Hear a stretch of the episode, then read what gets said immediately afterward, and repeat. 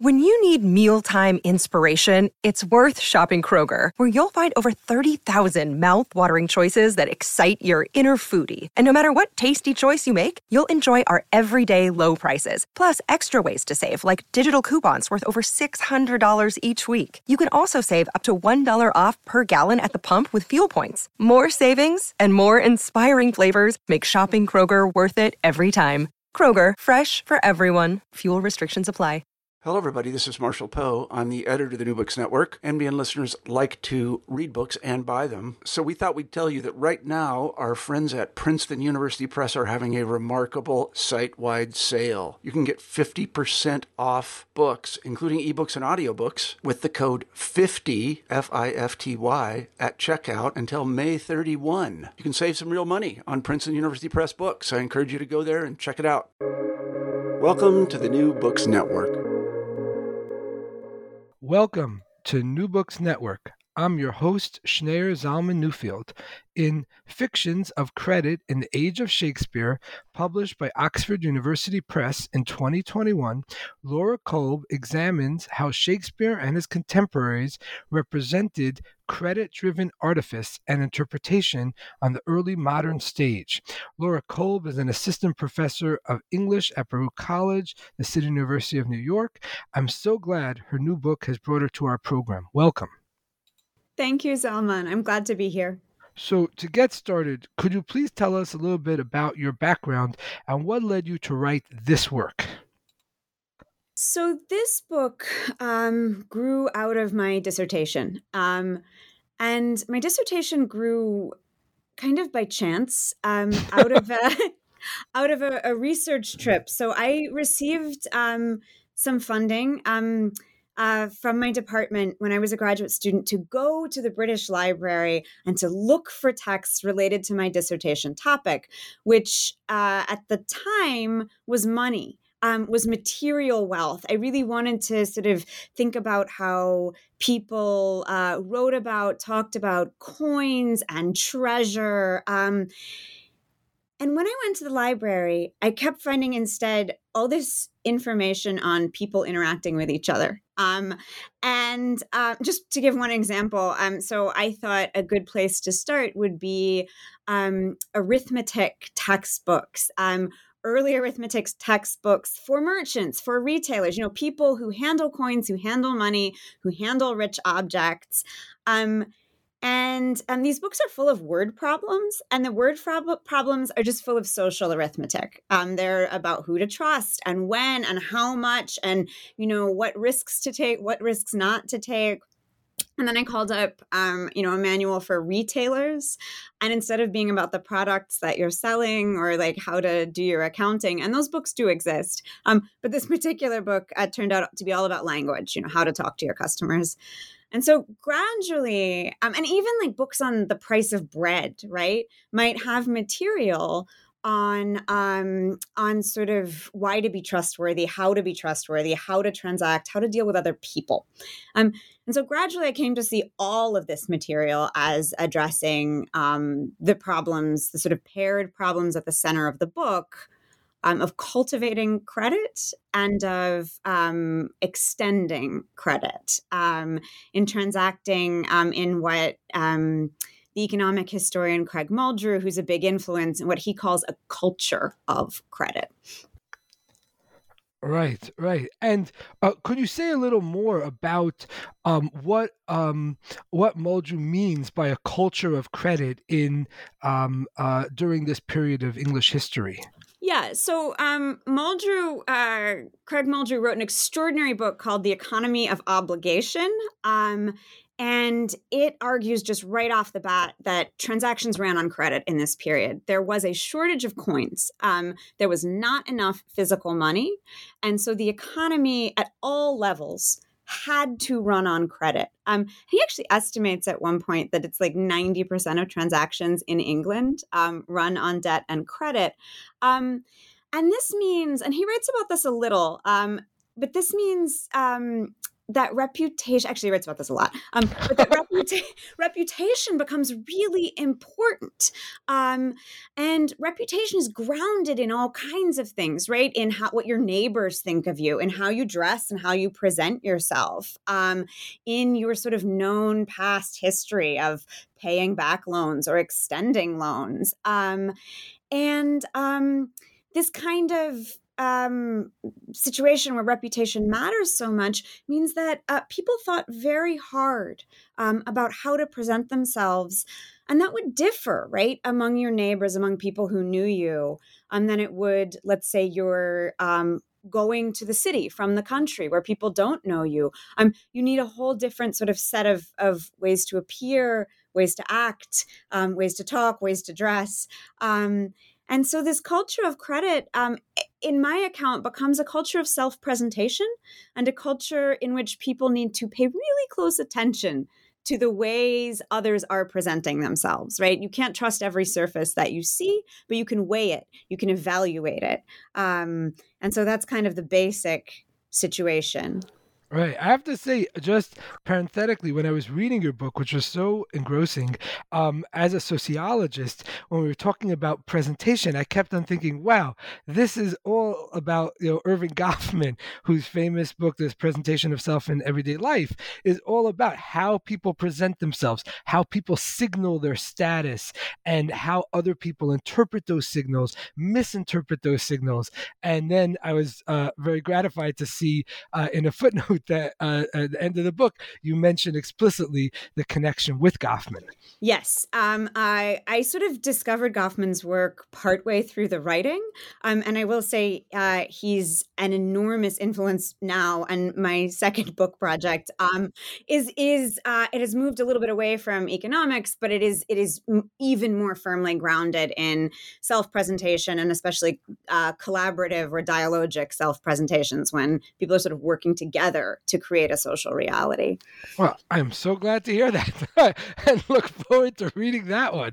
Um, that's great. So, uh, back to business. Um, speaking of business, um, so um, you talk in your book about um, the um, the advice that Polonius, the counselor to the king in Shakespeare's play um, uh, Hamlet, uh, the advice that Polonius gives to his son Laertes.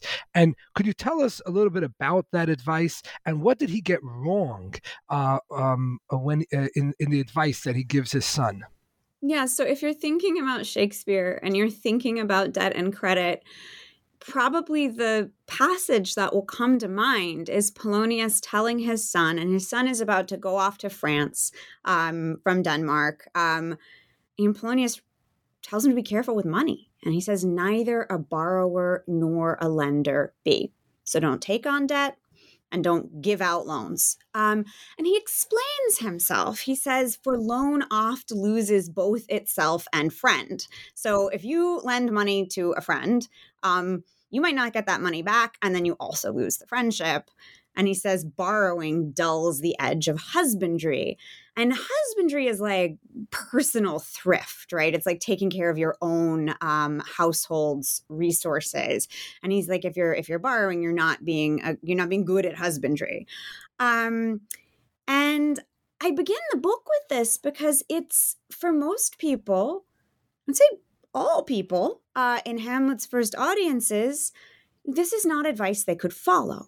Um, they uh, pretty much everybody had to be a borrower from time to time, and pretty much everybody was called upon to be a lender.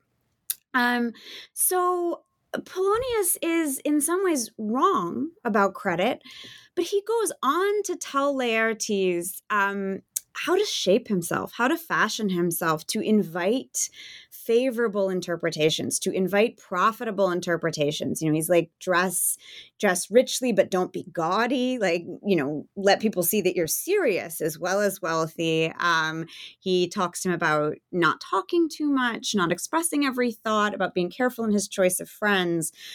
And all of this advice it's very Goffman It's all about inviting profitable interpretation. And that's actually good advice about credit, right? That's um, that's very sound and advice that sounds like Polonius's shows up in practical texts from the period. Um, so not just in plays, but we often see the same sorts of injunctions um, to be careful how you dress, to be careful who you hang out with, um, because all of those things feed into your credit, your reputation, how you are perceived, which is, of course, very tightly bound up in how much you can borrow when you need to. Right. And one thing that's interesting thinking about Goffman, or you know, more generally, this idea of the presentation of self, of how you present yourself to other people, and especially, the, you know, the idea of kind of cultivating a particular presentation so that people see you in a particular way. Thinking about that, and that's clearly at the heart of um, uh, Polonius's advice to his son, um, it's curious that the end of the little speech that Polonius gives to his son, he ends off by saying, "To thine own self be true." uh, and I'm wondering, how does uh, this uh, uh, admonition of Polonius mesh with the intentionally calculating quality of um, of the cultivation of oneself and the cultivation of credit? Yeah, no, that's a fantastic question. And I will say a lot of people teaching the play or or writing criticism on the play, right? Polonius is a figure who sometimes gets made fun of a little bit um, for um, uh, for speaking in this kind of aphoristic, commonplace, a spewing tone. You know, neither a borrower nor a lender be. It's it's sort of flat footed. Um, and at the end, to cap it all with "To thine own self be true." um, when he's giving advice essentially about gaming the social, right? Um, um, this can seem like, uh, I think I call it in the book a crowning contradiction because his advice feels contradictory.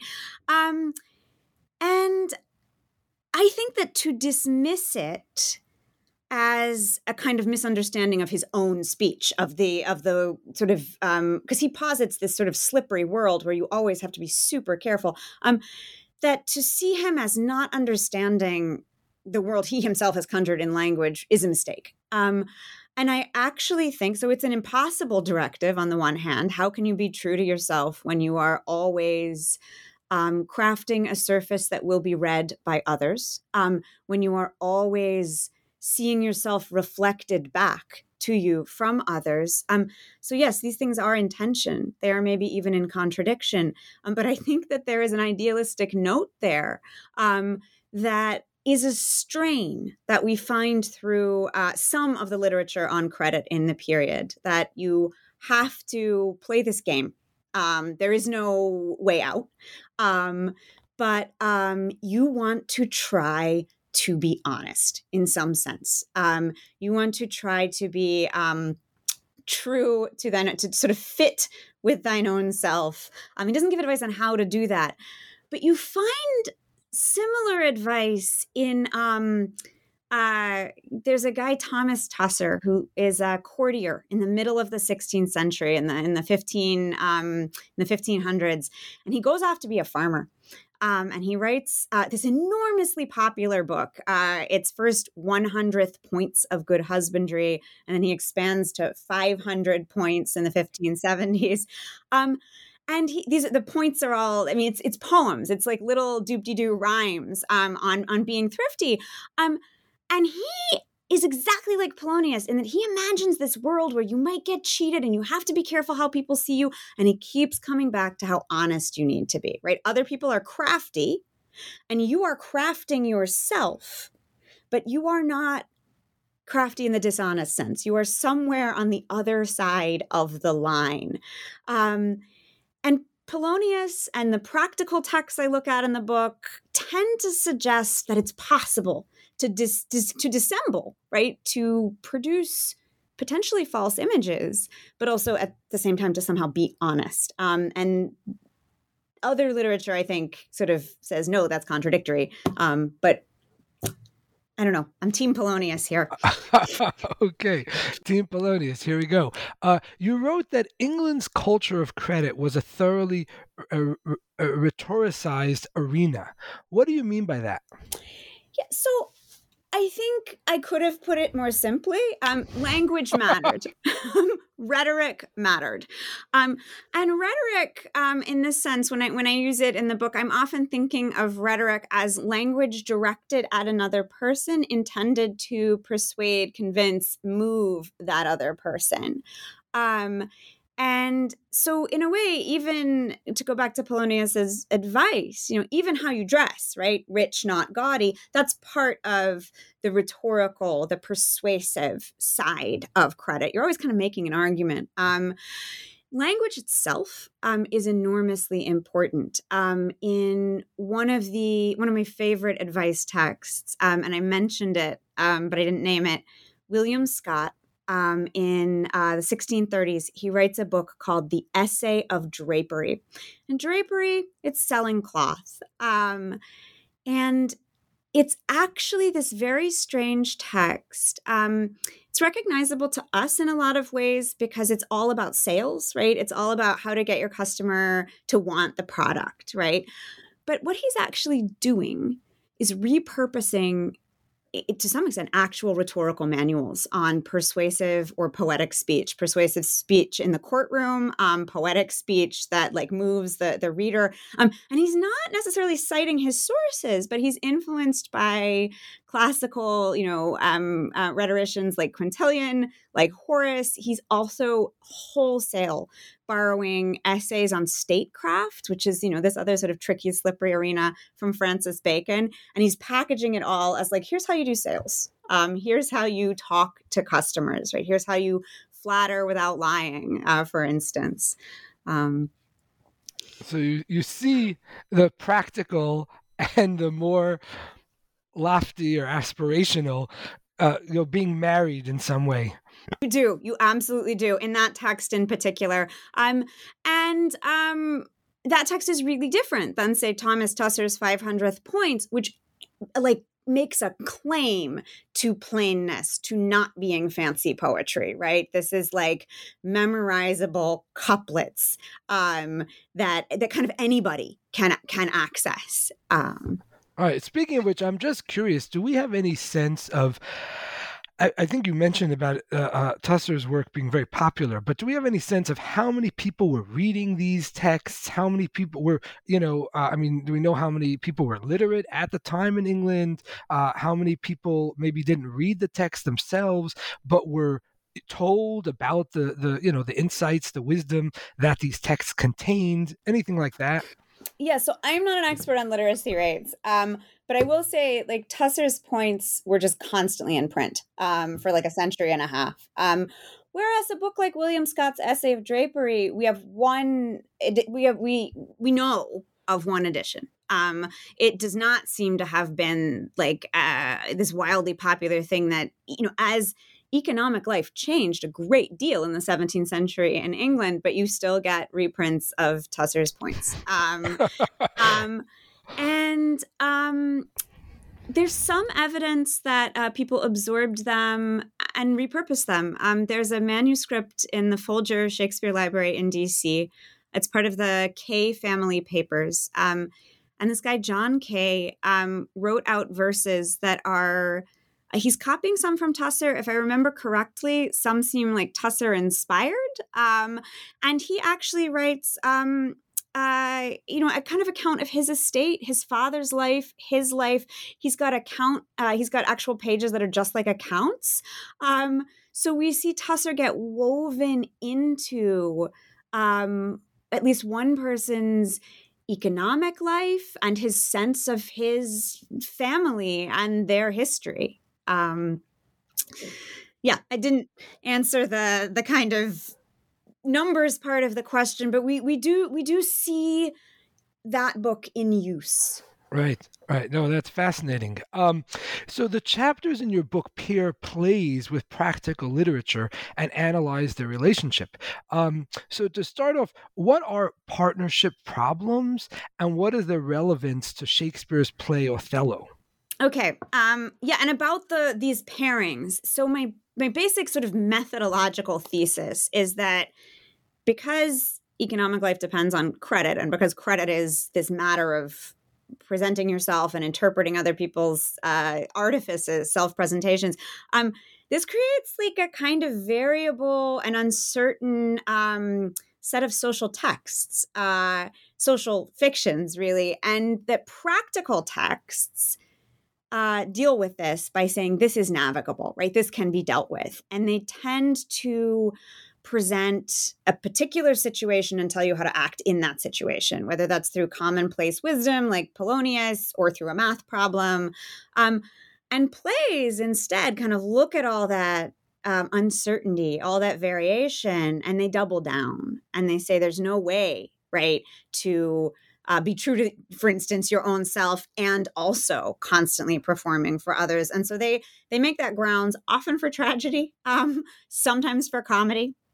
So in the first chapter of the book, um, I look at Othello, um, Shakespeare's uh, uh, one of Shakespeare's plays set in Venice, um, and I look at it next to um, early vernacular arithmetic texts. Um, and um, those texts, much like Shakespeare's play, um, look at um, social units structured by the need to transact, by the need to trade. Right, Venice is a is a trading hub. Um, it's um, an important port in the Mediterranean, um, and as any English visitor to uh, to Venice in the 16th century would tell you, right? They got a lot of stuff from all over the world, and they have a lot of people from all over the world. That it is a, a kind of um, uh, I hesitate to use this term, but it's the one that comes to mind. It's kind of it, it feels or looks like a melting pot. Um, so, um, so that's Venice. Um, math books in the period. Um, one of the most common type of problem that math books contain is is um, uh, they're called problems of fellowship or problems of partnership. And they're about merchants who band together for a specific voyage, a specific enterprise. And you get told how much money each invests, sometimes for how much time. And then you learn what the profits are, and you get asked to calculate. Um, you know, to, to basically work a problem of proportion who gets how much. Every once in a while, one of these problems will introduce a variation. So instead of how much profit do they all get, let's say everything is lost at sea, right? Um, how much has each lost at this point? Um, so you get a little bit of a sense from these problems that the world of trade is not one of sort of incalculable, not incalculable, um, uh, fully calculable uh, profits that are just always secure, right? There's the sea and there's other people. Um, and the problem I look at next to Othello um, is a very strange, uh, very strange word problem. It shows up in the earliest vernacular uh, that is in English uh, arithmetic textbook in English. It is nestled among these other partnership problems that are all about profit, sometimes about loss, um, but you can work them mathematically with the skills taught in the book. And this problem um, it's called the rule and question. They all start that way. The rule and question of. Um, and this is called the rule and question of the Saracens for to cast them into the sea. Um, and Saracens means uh, means Turk, uh, means means Turks, means Muslims. Um, so you're told at the outset the goal of this problem is to throw these people into the sea. Oh wow! Um, oh God! but the problem starts aside from the title it sounds just like uh, any other partnership problem. You've got 30 merchants who are on a voyage together um, and it's some kind of shared enterprise um, and then a storm arises and these merchants um, still together still working together they throw all the merchandise overboard um, and it's clear that the ship is still in danger and so suddenly you the math student are in charge and you are told so we're going to line up these 30 men and we're going to count by nine. And every ninth man will be thrown into the sea. How are you going to line them up for to cast the Saracens into the sea? Um, and the other uh, the other characters in the word problem are very explicitly uh, flagged as Christians. Um, so a couple things about this problem. It's a it's a very rich text, although it's only uh, about a like it's like less than a printed page long. Um, it uh, and also it has a long history. Um, it uh, that particular problem uh, it's a variation on something called the josephus problem. It shows up in medieval manuscripts. It shows up in like american like um, joke books for kids in the early 20th century. The us versus them logic of it maps onto different groups at different times. What makes this problem stand out is that it's the only one i've found that makes it specifically a merchant voyage um, uh, so suddenly merchandising is part of it. Um, and this throwing the goods overboard never shows up. Uh, nothing else is ever thrown overboard except people in other versions of the problem. So I think this problem is fascinating because it, on the one hand, suggests that mercantile enterprise um, it's got this almost utopian start. It transcends, you know, differences of race, differences of religion. These men are working together. And when that storm comes up, they still work together, right? They throw the merchandise overboard. Great. But then all of a sudden, race becomes what matters. Religion becomes what matters. And all of a sudden, there's this stark us them logic. And that's what calculation is then based on. And I think Othello, uh, the way in which it presents Othello, um, who is black, as um, sometimes an insider, sometimes an outsider. Um, and his blackness is sometimes sort of um, um, valorized, um, idealized, and at other times put in the most denigrating, insulting terms. Um, that the problem helps us sort of get a lens on that structure, that dynamic of how Othello is reckoned, is valued, um, is esteemed at different points by the same people in uh, Shakespeare's Venice. Right. Wow. Wow. So interesting. Um, what are early letter writing manuals, and what do they have to do with Shakespeare's play, The Merchant of Venice? Um, so letter writing manuals are among my favorite practical texts um, because they don't tell you how to write a letter; they just show you a bunch of letters.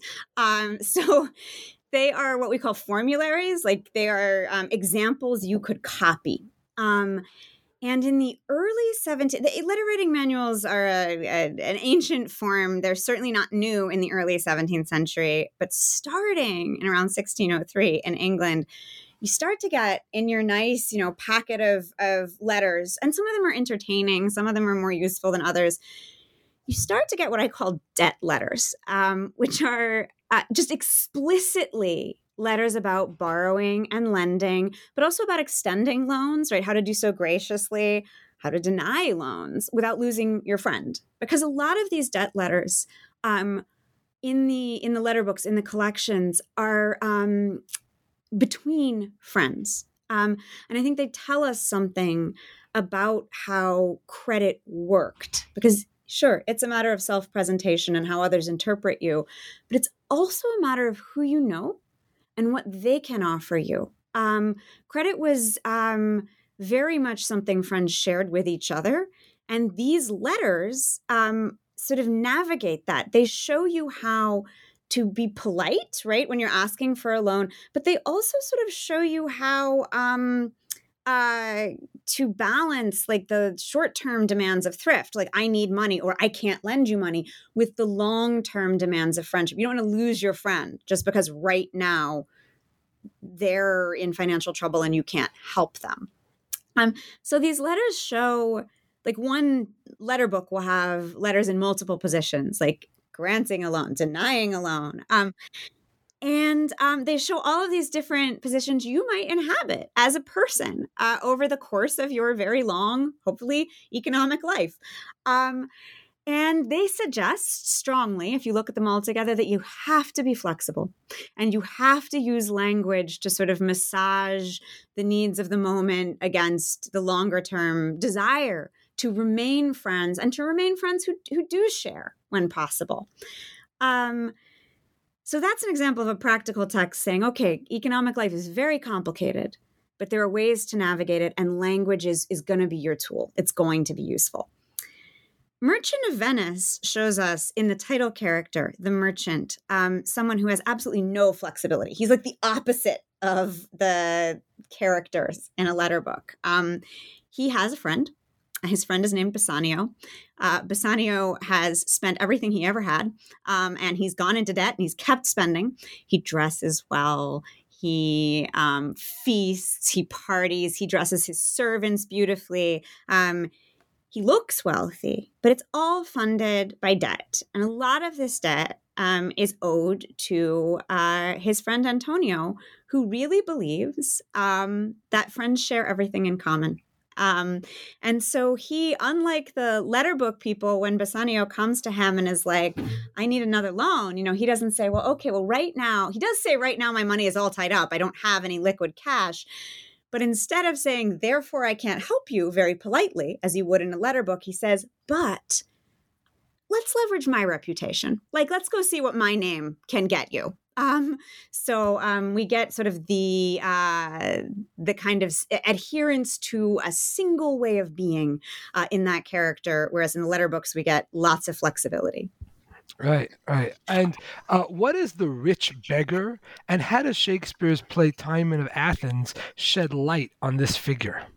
Yeah, so rich beggar, that is um, Francis Bacon's phrase, um, or maybe it's Burleigh's phrase. They both, um, both of these sort of statesmen um, describe rich beggars and inward beggars. Um, and what they're talking about um, is someone who who looks rich, right? Who has a surface appearance of wealth, but that wealth is funded by debt. So Bassanio from The Merchant of Venice, if you didn't know him, he looks wealthy. Um, but what you're actually seeing, all of his fine clothes and his servants' liveries are indices not of heaps of money in his coffers, they're indices of lots and lots of debt, lots and lots of uh, things bought on credit. Um, and so um, writers like Bacon and like Burleigh like warn you against a surface appearance of wealth because it might be underwritten by debt. Um, and it might it's like a credit bubble that might burst because if uh, if um, so in the play Timon of Athens, the central character Timon is living like this incredibly lavish life, and he is generous and he gives gifts um, um, and he feasts everyone he knows and he's been borrowing. He's not really aware how much he's been borrowing. He doesn't really think about his household finances. He's got people for that. And then at one point, one of his creditors starts adding up what he thinks Timon owes to everybody. And then the other creditors start doing that too. And they basically all make a run on him at once. They all say, Hey, give me what you owe me. And suddenly everything is revealed to just have been debt. He's full of, as one period writer puts it, these rich beggars are full of nothing else but debt. Looks full, is empty. Right, right. And um yeah, very, very, very interesting. Um, uh, how does Ben Jonson's play Volpone exemplify the overlap between 17th century poetic theory and commercial abundance? Okay, so Ben Jonson, Shakespeare's contemporary, um, um, I think treats debt in a really interesting way uh, in his play. Um, it's it's the full title is Volpone or the Fox, and you know a fox is a very clever person.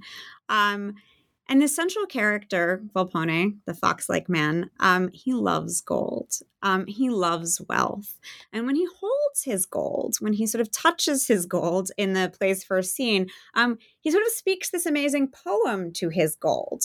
Um, and I think that this scene, this moment where he describes his gold in this sort of pileup of metaphors and similes, and it's like, yes, he's holding this rich object, but he's imagining even, you know, greater riches. Um, that this is a trope um, on stage, especially where a character sort of holds some kind of rich object and spouts poetry. Um, and you know, why do they do this? Um, and in some ways, this is where the book started. Back when I was trying to sort of track like money and gold and like what how it's related to sort of uh, outpourings of words. Um, and I think it's in part um, to do with uh, the way um, poetry was often figured in the period as a a better world. Um, Philip Sidney actually called it a golden world. Um, uh, he didn't mean filled with money, um, but those two things slide into each other, right? For for characters like Volpone, for Volpone,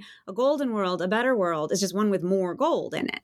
Um, and in that play, the sort of fantasy of that play is that all of his wealth, which keeps growing because people keep giving him gifts, um, that there's no debt in his household, that he owes nothing to anyone and no one owes anything to him. And so it's this sort of fantasy of pure possession, of pure material stuff that, unlike in Timon of Athens's case, and I think the plays are very much in dialogue, right?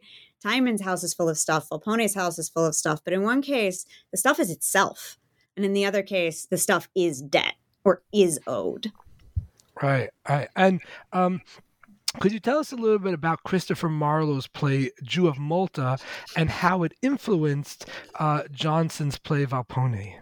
Yeah, so um, the Jew of Malta, which is a big influence on both um, Shakespeare and Ben Jonson, um, kind of plays in the period that are about money, debt, and credit. They they owe something uh, to to Marlowe and to the Jew of Malta. Um, and the Jew of Malta opens more or less uh, with the central character, um, Barabbas. He's in his counting house. Um, where he does his accounts, his accounting, and he's got um, uh, lots of coins, lots of money in there with him, and he's uh, he's adding it up and he's calculating profits. So he's he's doing math um, to take it back to math books, um, and he stops he kind of, I mean, if I were staging it right, he would look around at all this money around him and his, his account book, and he calls it trash. You know, he says, "What a what a trouble it is to count this trash," and he says it tires out his fingers.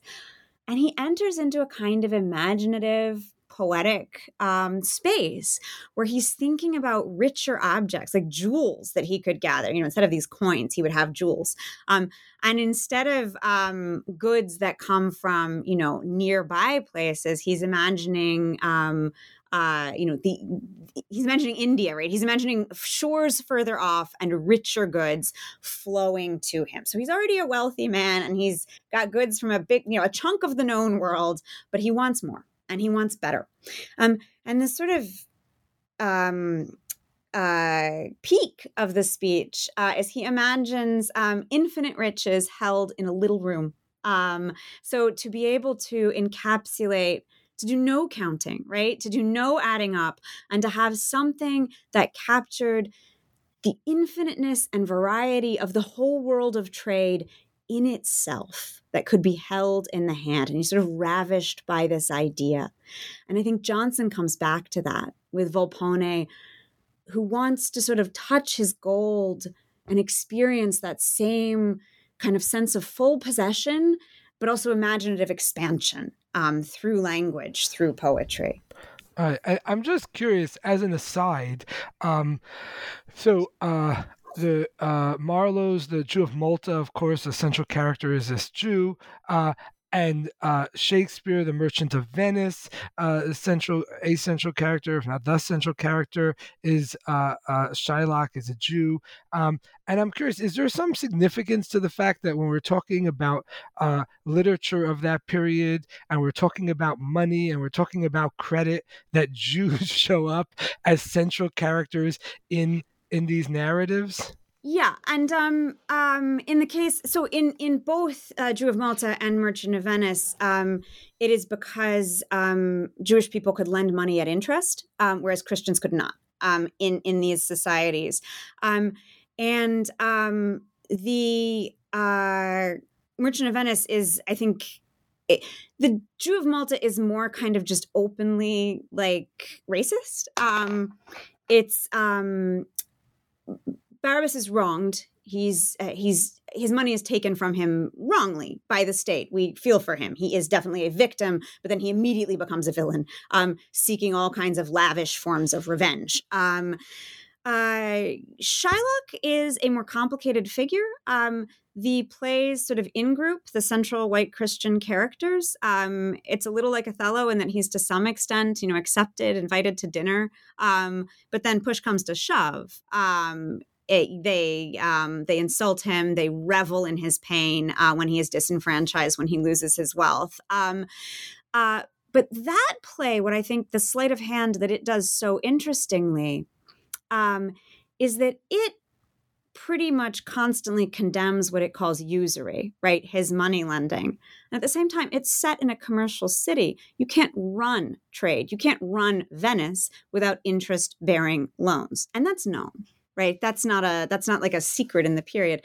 Um, but the play sort of presents it as possible to separate these things out that you can have antonio the good merchant who somehow has never had to like take an interest bearing loan and his friends and all the credit that they extend to each other is all friendly right? Is all informal. And then on the other hand you have shylock with his formal loans with his interest. Um, and in reality these economies cannot be separate, that someone like Bassanio cannot sort of craft himself as this creditworthy rich sur- surface without some, you know, on some level, the wealth that Shylock is bringing in to the city.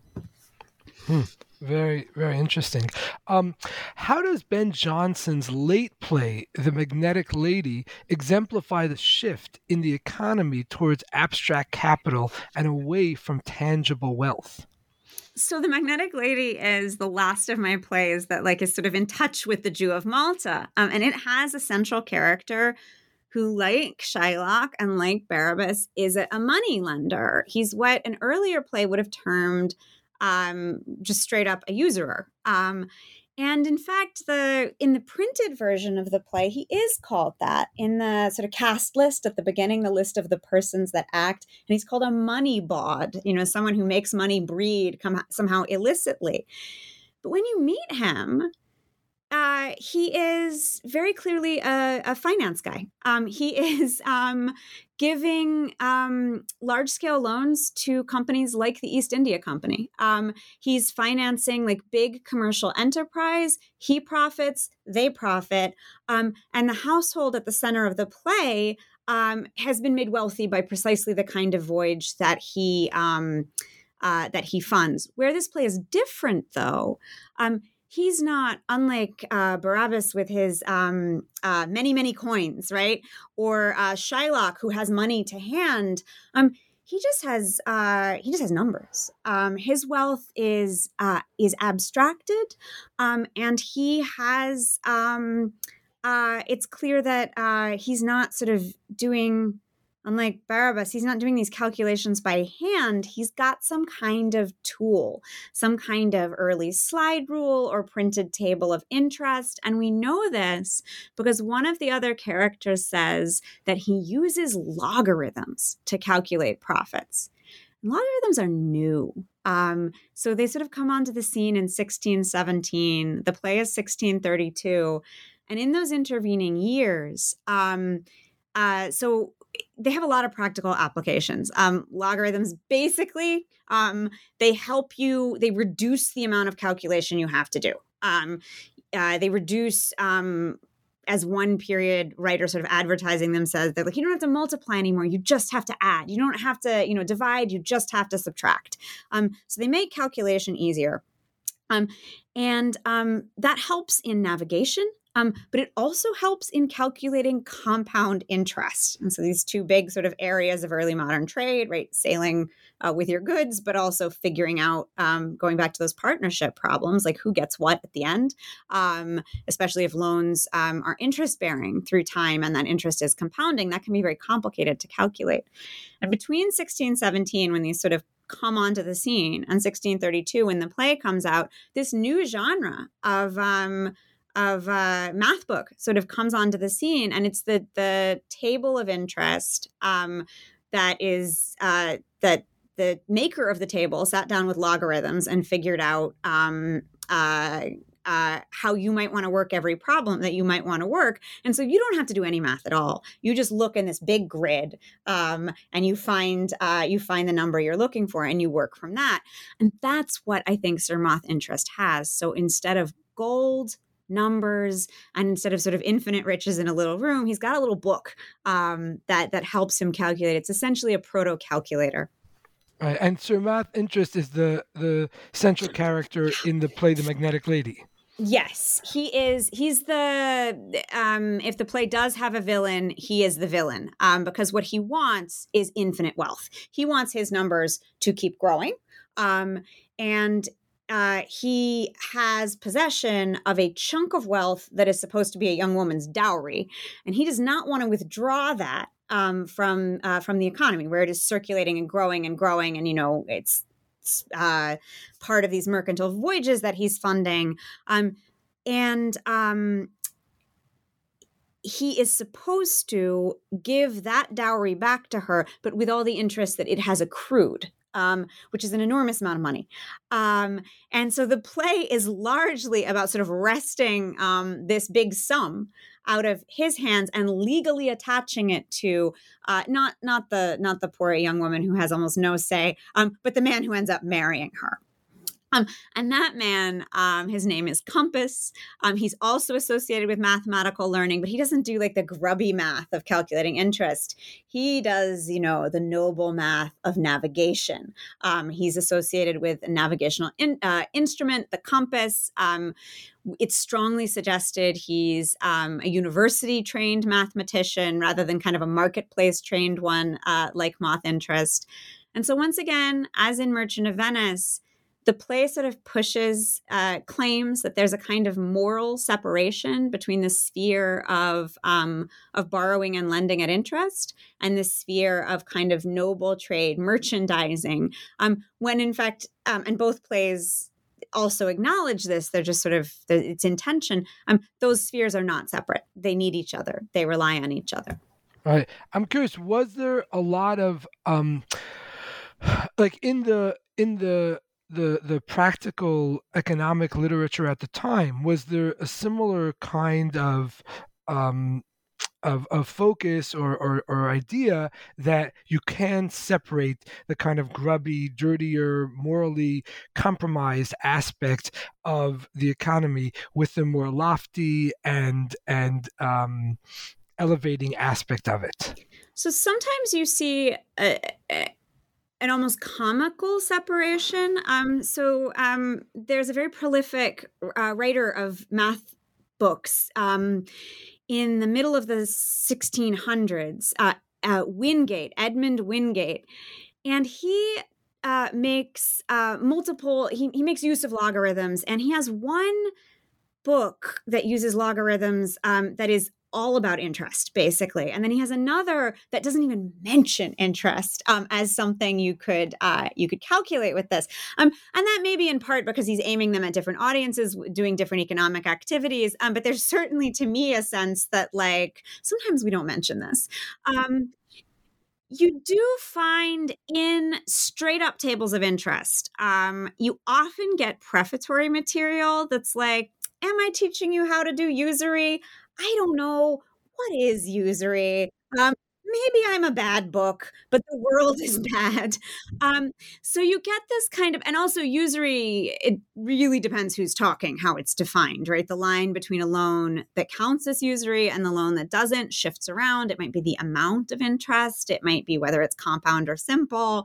Um, and often these books that are all about how to calculate interest will just like put their hands up and say, maybe usury is bad. Maybe this isn't usury. I'm just a book. Um, and um, and you need me to transact, right? You need me uh, because increasingly, you know, as the numbers get bigger and the math gets harder, um, uh, you're not doing it yourself, right? You are relying on these printed tools, these these um, almost these tables that function like calculators. Um, and so uh, they don't necessarily tell you how to feel about your loans, um, but uh, they tell you how to do them.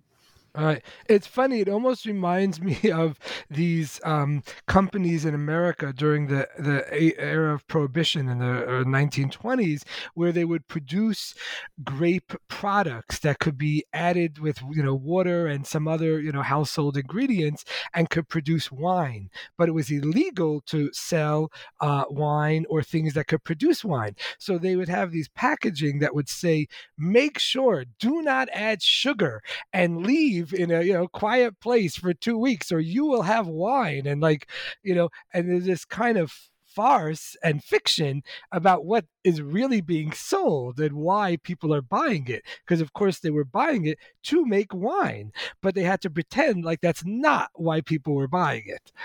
Well, that's a fabulous analogy. Yeah. Yeah. Okay, there you have it. Um, um, so we, we are coming towards the end of our time today. I'm curious. Um, uh, if you could say something about whether poetry and rhetoric still has something uh, to say about 21st century economics. I think so. Um, I think we tend to think of our economic lives as sort of separate from our the way we speak, um, the way we interact with people around us, and it's definitely true that our credit as reputation, right? Um, it no longer comes from our immediate interlocutors. It's no longer sort of structured in every situation we enter into. Um, you know, our, we have credit scores, and those are calculated by all kinds of data points that we have some control over and not a lot. Um, um, and credit scores are also rhetorical fictions, right? I can say, you know, I have X number, and and you feel differently about me. Um, but I think um, if you think about, and I, I teach a lot of students who who work in business, um, uh, who, who, want to have careers in business, and a lot of this resonates with them because they were like, "Oh, this matters in the workplace, right? You need um, to cultivate um, uh, a credit worthy self, a credit worthy reputation. But you also, and this is the lesson that I think has really trickled down to um, to uh, to business books, um, is that you have to always be reading other people, right? You have to always. So Francis Bacon, the the essayist in the 16th, 17th century, um, he says all practice. So being practical, that's what practice means for him. So all practical life is to discover or to work. And he means to discover things about other people or to work on them, right? um, and that I think is something um, that very much sort of permeates certain professional contexts, um, as does the kind of happier poetic. Um, uh, sort of uh, Horace set of poetry, right? If if you want to make someone feel something, you have to feel it yourself. Um, and I think that's uh, a big part of of sales, uh, advertising, um, but also sort of any kind of impassioned presentation that you give to get your point of view across which of course is a big part of professional life as well. So i think it's all it's all poetry all the way down. Right right. Very very interesting. Um okay well we're gonna have to leave it there. Uh thank you for taking the time to share thoughts with us today. Thank you so much. This was great. That concludes our program. Thanks for listening and have a great day